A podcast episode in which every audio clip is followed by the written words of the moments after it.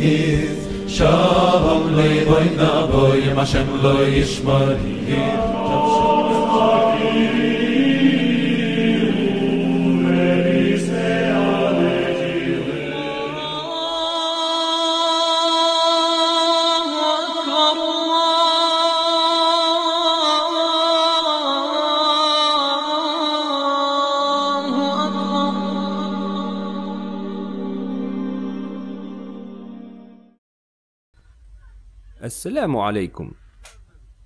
Dans l'épisode précédent, nous avons parlé du lieu où vivait Qeda et du prophète élu qui exhorterait les idolâtres au monothéisme. Le prophète dont le message sera pour toutes les nations qui complétera la charia. Nous avons parlé en détail de cette merveilleuse prophétie qui a été mentionnée dans la Torah. D'ailleurs, le lien de l'épisode précédent est dans la description de la vidéo. Cette prophétie est mentionnée dans le livre d'Ésaïe. Dans cet épisode, nous allons y revenir. Nous pourrons voir ce qui est mentionné du prophète Ésaïe dans les 40 premiers chapitres dans les textes des gens du livre. Ésaïe nous parle de la ruine prochaine de Jérusalem, Yerushalayim, la ruine du temple, en raison des péchés des enfants d'Israël, en raison de la corruption de leurs femmes. Après 40 chapitres, le prophète Ésaïe commence à parler de la nouvelle Jérusalem. La nouvelle Jérusalem. La nouvelle Sion. D'ailleurs, Sion signifie la maison sûre et invincible de Dieu. Les prophéties parlent de la nouvelle Sion, pas de l'ancienne Sion dans laquelle la corruption, l'incrédulité et la parure étaient répandues. Nouvelle Sion, une maison de Dieu dans les terres arabes, des béliers et des chameaux y seraient transportés pour y être sacrifiés lors du pèlerinage. Dieu, Allah, éliminera les ténèbres par elles. Les ténèbres de l'incrédulité s'étant répandues dans le monde, cette terre sera une réjouissance pour toute génération. Dans cet épisode, nous lirons ces prophéties ensemble, mentionnées dans le livre d'Ésaïe. Ces prophéties ne correspondent à aucune maison sur terre, si ce n'est à la maison sacrée d'Allah à la Mecque. Tout chercheur équitable lisant la Torah affirmerait sans aucun doute la prophétie de Muhammad sallallahu alayhi wa sallam. Je jure par Allah qu'ils le connaissent comme ils connaissent leur propre fils. Mais, ils cachent la vérité. Outre les chercheurs et les doctes, la plupart des gens du livre, eux, sont ignorants. Ils ne connaissent que peu leur livre. Allah dit dans Surat al-Baqarah, verset 78, ومنهم أميون لا يعلمون الكتاب إلا أماني وإنهم إلا يظنون. Et il y a parmi eux des illettrés qui ne savent rien du livre, hormis des prétentions. Et ils ne font que des conjonctures. Des siècles après la mort du prophète Ésaïe, Jésus salam, fut envoyé. Les gens pensaient qu'il était celui qui avait été annoncé. Ils pensaient qu'il construirait la nouvelle Sion, la nouvelle maison de Dieu. Mais ils furent surpris par la prophétie de Jésus, celle de la ruine du temple, la dernière ruine du temple. Aucune pierre sur une autre ne resterait à Jérusalem. Alors, où est la nouvelle Sion annoncée par le prophète Ésaïe Où est la maison de Dieu à laquelle béliers et moutons arabes seraient transportés? Celle par laquelle Dieu éliminera l'incrédulité? Pourtant, Jésus nous annonce que le temple des Juifs serait ruiné. Et en effet, subhanallah, quelques années après que Jésus fut élevé à Dieu, le temple fut ruiné. Jérusalem a été ruiné et aucune pierre sur une autre ne restait. Non seulement cela, mais les Juifs n'ont pas trouvé la place du temple jusqu'à aujourd'hui, jusqu'à maintenant. Ils ne connaissent pas l'emplacement du temple d'origine. Il a été nivelé. À travers la destruction du temple réside une preuve. Une preuve et signifie aussi l'abrogation de la loi des enfants d'Israël, de l'abrogation du message. Si ce temple, symbole du culte et le symbole de l'autorité religieuse israélite a disparu, c'est la preuve donc que la loi juive aussi a été abrogée.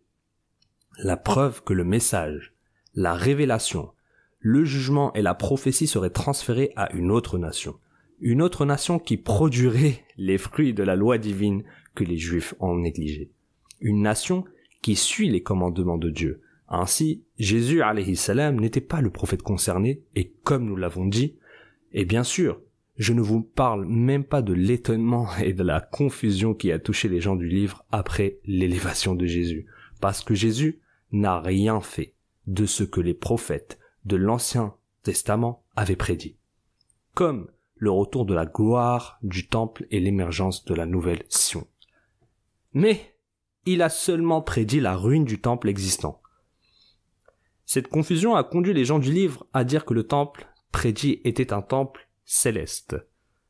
Temple céleste. C'est plus un temple terrestre. Si vous demandez à un juif ou à un chrétien, toutes les prophéties sur Sion ne sont-elles pas terrestres dans l'Ancien Testament? Alors soudainement, Jérusalem est devenue céleste et non plus terrestre. Lisons ensemble. Apocalypse 21. Et je vis descendre du ciel, d'auprès de Dieu, la ville sainte, la nouvelle Jérusalem, préparée comme une épouse qui s'est parée pour son époux. Les prophéties disent que la nouvelle maison de Dieu serait sur terre. La maison de Dieu à laquelle les sacrifices seraient amenés, à laquelle les gens viendraient de tous coins du monde. La maison de Dieu par laquelle Dieu éliminera l'incrédulité. Et si le juif ou le chrétien y dirait Ne prenez pas les prophéties littéralement, comme s'il s'agissait donc d'un Jérusalem céleste. La nouvelle maison de Dieu à laquelle béliers, brebis et chameaux des Arabes seraient transportés pour des sacrifices serait donc devenue céleste? Cette déformation intentionnelle des prophéties est la preuve qu'il y a un vrai problème, un problème qu'ils ne veulent pas admettre. Le problème est que la maison de Dieu, la toute nouvelle maison de Dieu, n'est plus le temple juif, mais il est plutôt devenu la maison sacrée à la Mecque. La maison de Dieu est-elle vraiment céleste? Ou est-ce la maison bénie de la Mecque? Dans les premiers chapitres du livre d'Ésaïe, Dieu dit que les enfants d'Israël se sont corrompus. Le péché et l'immoralité sont apparus parmi eux. On lit Cieux, écoutez, terre, prête l'oreille, car l'Éternel parle. J'ai nourri et élevé des enfants, mais ils se sont révoltés contre moi. Le bœuf connaît son possesseur, et l'âne la crèche de son maître. Israël ne connaît rien, mon peuple n'a point d'intelligence. Ces mots signifient que même le bœuf connaît la personne qui l'élève et le nourrit, alors que le peuple d'Israël ne connaît pas son créateur et son pourvoyeur. On lit. Malheur à la nation pécheresse, au peuple chargé d'iniquité, à la race des méchants, aux enfants corrompus. Ils ont abandonné l'Éternel, ils ont méprisé le Saint d'Israël. Nous lisons encore. Votre pays est dévasté, vos villes sont consumées par le feu, des étrangers dévorent vos campagnes sous vos yeux, ils ravagent et détruisent comme des barbares. C'est une grande menace annoncée par leurs prophètes en raison de leur transgression. Nous lisons encore. Quand vous étendez vos mains, je détourne de vous mes yeux. Quand vous multipliez les prières, je n'écoute pas. Vos mains sont pleines de sang. Allah subhanahu wa ta'ala ne répondra plus à leurs supplications, à leurs doigts. Lavez-vous, purifiez-vous, ôtez de devant mes yeux la méchanceté de vos actions. Cessez de faire le mal. Apprenez à faire le bien, recherchez la justice, protégez l'opprimé, faites droit à l'orphelin, défendez la veuve. Nous lisons encore. L'Éternel le dit, parce que les filles de Sion sont orgueilleuses et qu'elles marchent le cou tendu et les regards effrontés, parce qu'elles vont à petits pas et qu'elles font résonner les boucles de leurs pieds. Ce qui veut dire qu'elles marcheraient inclinées et feront incliner les autres vers le mal. ma'ilat, mumilat. Et qu'elles font résonner les boucles de leurs pieds signifie qu'elles frappent le sol avec leurs pieds, comme c'est mentionné dans le Coran. C'était donc l'image de la nation israélienne. La corruption s'est propagée chez les hommes et l'immoralité chez les femmes. Ce qu'il fallait comprendre, c'est que le temps de la ruine de Jérusalem approchait. Car c'est un peuple rebelle, ce sont des enfants menteurs, des enfants qui ne veulent point écouter la loi de l'Éternel. Ils se brisent comme se brise un vase de terre, que l'on casse sans ménagement, et dont les débris ne laissent pas un morceau, pour prendre du feu au foyer, ou pour puiser de l'eau à la citerne. Vous avez dit, non, nous prendrons la course à cheval. C'est pourquoi vous fuirez la course. Nous monterons des coursiers légers. C'est pourquoi ceux qui vous poursuivront seront légers. Jérusalem sera ruinée et ses hommes fuiront. Et en effet, Jérusalem a été ruinée et Sion a été détruite. Les Juifs tentèrent plus tard de reconstruire Jérusalem, mais elle ne revint jamais à sa gloire passée. Quand Jésus salam fut envoyé par Dieu, les gens pensaient que la gloire de Jérusalem reviendrait par lui, que la gloire du temple juif reviendrait. Mais, comme nous l'avions dit, ils furent surpris de constater que ce ne fut pas le cas. Il prédit plutôt le contraire, la ruine de Jérusalem et du temple. Nous lisons dans Marc. Lorsque Jésus sortit du temple, un de ses disciples lui dit, Maître, regarde quelle pierre et quelle construction. Jésus lui répondit, Vois-tu ces grandes constructions? Il ne restera pas pierre sur pierre qui ne soit renversée. Il ne restera pas pierre sur pierre qui ne soit renversée. En effet, quelques années après que Jésus salam fut élevé auprès de Dieu, le temple fut ruiné. Jérusalem a été détruite. Et, pour donner la date exacte, cette ruine s'est produite en l'an 70 du calendrier romain. Jusqu'à présent, les Juifs tiennent des rituels de deuil annuels, se remémorant cette ruine après laquelle le temple ne fut plus jamais construit. Qu'en est-il donc de la nouvelle maison de Dieu? Où serait-elle? Serait-elle céleste, comme ils l'ont avancé? Regardons ce que Jésus a dit selon l'évangile que détiennent les gens du livre. Dans l'évangile de Matthieu chapitre 21, Jésus salam établit une merveilleuse parabole. Connu sous le nom de la parabole des vignerons. Lisons ensemble, Inch'Allah, pour voir si la maison de Dieu fut établie au ciel ou dans une autre nation, une nation vivant près des enfants d'Israël. Écoutez une autre parabole. Il y avait un homme, maître de maison, qui planta une vigne. Il l'entoura d'une harrie. Il creusa un pressoir et bâtit une tour. Puis, il la ferma à des vignerons et quitta le pays. Jésus salam établit une parabole pour Dieu. Dieu le Très-Haut donc donna aux enfants d'Israël une terre, leur subsistance, et la prophétie afin qu'ils travaillent la terre et qu'ils obéissent aux ordres d'Allah. Mais, que s'est-il passé? Lorsque le temps de la récolte fut arrivé, il envoya ses serviteurs vers les vignerons pour recevoir le produit de sa vigne. Les vignerons s'étant saisis de ses serviteurs, bâtirent l'un, tuèrent l'autre et lapidèrent le troisième.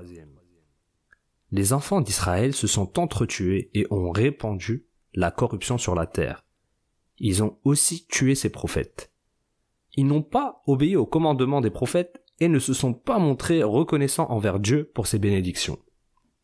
C'est ce que Allah subhanahu wa ta'ala a dit dans son livre quoique ainsi engagés, voilà que vous vous entretuez, que vous expulsez de leur maison une partie d'entre vous contre qui vous prêtez main forte par péché et agression. Alors, quel est le châtiment que les enfants d'Israël méritent pour avoir provoqué la corruption sur la terre et s'être montrés ingrats envers Allah pour ses bénédictions? Continuons la parabole dans l'évangile de Matthieu pour trouver la réponse, parce que Jésus leur répond. Maintenant, lorsque le maître de la vigne viendra, Que fera-t-il à ces vignerons? Donc, ces vignerons qui ont causé la corruption. Les prêtres juifs étaient assis en train d'écouter ces paroles. Comprenant ce que cette parabole impliquait, ils ont répondu que le propriétaire de la vigne transmettrait sa délégation à d'autres. Jésus confirma leurs paroles et leur dit La pierre qu'ont rejeté ceux qui bâtissaient est devenue la principale de l'angle. Hmm, c'est difficile à comprendre. Mais qu'est-ce que ça signifie? Qu'est-ce que ça signifie? Cette pierre que les bâtisseurs ont rejetée, qui sera là où la vigne a été transférée. La nation à laquelle le jugement, la charia, la prophétie et la terre ont été transférés. Alors, pensez à cette personne et rappelez-vous le hadith du prophète sallallahu alayhi wa sallam dans le Bukhari et Muslim. Mon exemple est celui des prophètes avant moi et comme celui d'un homme qui a construit une maison, qu'il a parfaitement construit et embelli l'espace d'une brique dans un coin. Donc, sauf l'espace d'une brique dans un coin. N'oubliez pas la parole de Jésus salam. La pierre qu'ont rejeté ceux qui bâtissaient est devenue la principale de l'angle. On poursuit le hadith. Alors les gens visitaient la maison s'étonnait de sa beauté et disait Pourquoi n'as-tu pas posé cette brique Je suis cette brique. Donc, je suis la pierre angulaire. Je suis cette brique et je suis le dernier des prophètes. Jésus dit La pierre qu'ont rejeté ceux qui bâtissaient est devenue la principale de l'angle. Le prophète Mohammed dit Sauf pour un endroit d'une brique dans un coin. Pour conclure, je suis cette brique.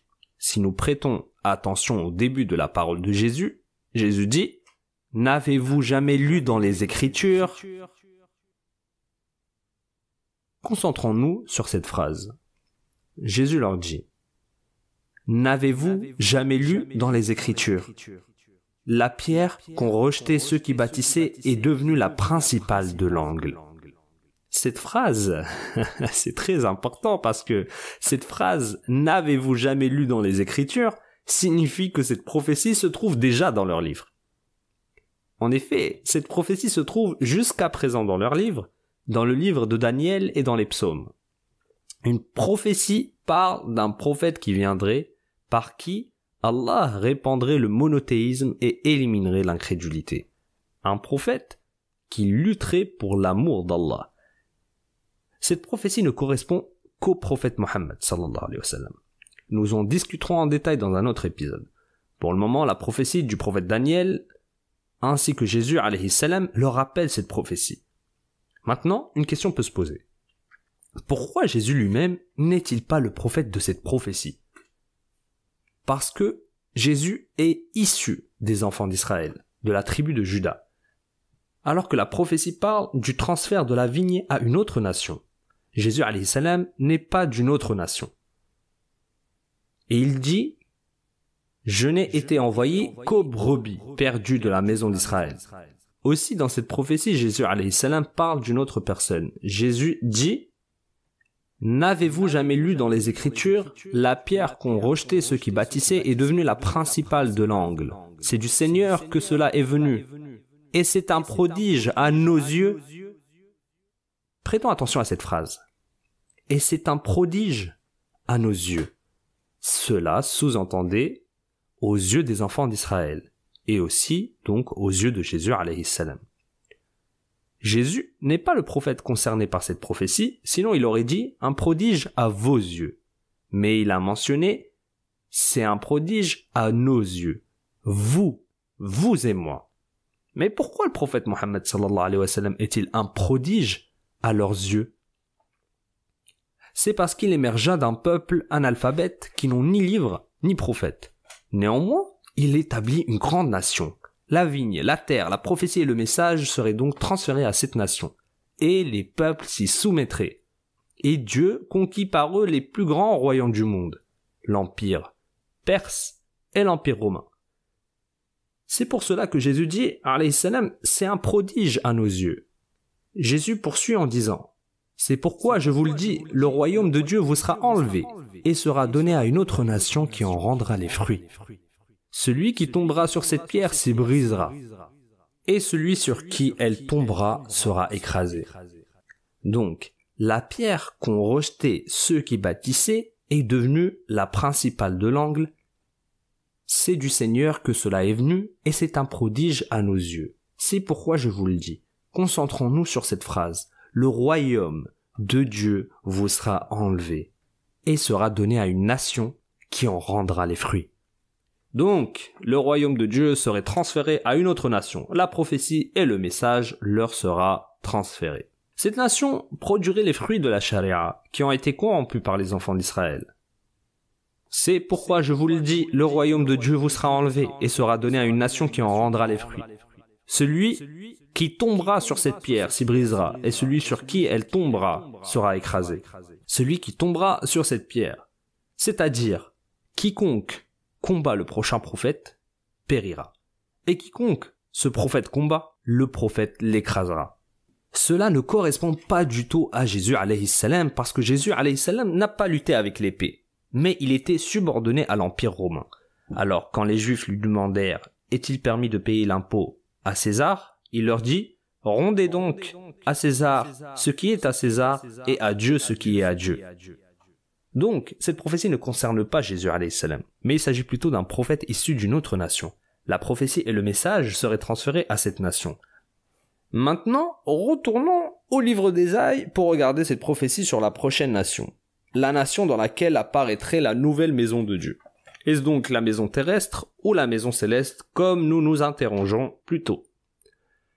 Au début de l'épisode, nous avons mentionné les paroles du livre d'Ésaïe sur la corruption des enfants d'Israël. D'accord. Donc, nous avons aussi également mentionné la promesse divine de la destruction de Jérusalem et de la ruine du temple. Ensuite, après ces chapitres, spécifiquement après le chapitre 40, Ésaïe annonce la venue du prophète. Le prophète choisi par Dieu le prophète qui révélerait la vérité aux nations, et qui ferait retentir la danne, l'appel à la prière, dans les maisons de Kedar et Sela, c'est-à-dire la Mecque et Médine. Nous avons déjà discuté de cette partie dans l'épisode précédent. Après cela, le prophète Isaïe mentionne donc dans le chapitre 60. Lève-toi, sois éclairé, car ta lumière arrive, et la gloire de l'Éternel se lève pour toi. Hum, hum, hum, c'est très intéressant, car sur quelle ville a-t-il brillé? Continuons de lire et voyons cela. Voici les ténèbres couvrent la terre, et l'obscurité les peuples. Mais sur toi l'Éternel se lève, sur toi sa gloire apparaît. Les ténèbres, c'est l'incrédulité qui se répandra sur la terre, et l'obscurité des peuples. Mais sur toi l'Éternel se lève, sur toi sa gloire apparaît. Dans quelle ville? Poursuivons. Des nations marchent à ta lumière, et des rois à la clarté de tes rayons. Porte tes yeux alentour et regarde. Tous, ils s'assemblent et ils viennent vers toi. Tes fils arrivent de loin et tes filles sont portées sur les bras. Tu tressailliras alors et tu te réjouiras. Et ton cœur bondira et se dilatera quand les richesses de la mer se tourneront vers toi, quand les trésors des nations viendront à toi. Maintenant, lisons dans le Coran. Et ils dirent, si nous suivons avec toi la bonne voie, on nous arrachera de notre terre. Ne les avons-nous pas établis dans une enceinte sacrée, sûre, vers laquelle des produits de toutes sortes sont apportés comme attribution de notre part? Tu seras couverte d'une foule de chameaux, des dromadaires de Madian et d'Epha. Ils viendront tous de Séba. Ils porteront de l'or et de l'encens et publieront les louanges de l'Éternel. Ce qui veut dire que cette ville contient beaucoup de chameaux. Des dromadaires de Madian et d'Epha y viendront tous de Séba. Séba, Saba, correspond au Yémen actuel. Ils porteront de l'or et de l'encens et publieront les louanges de l'Éternel.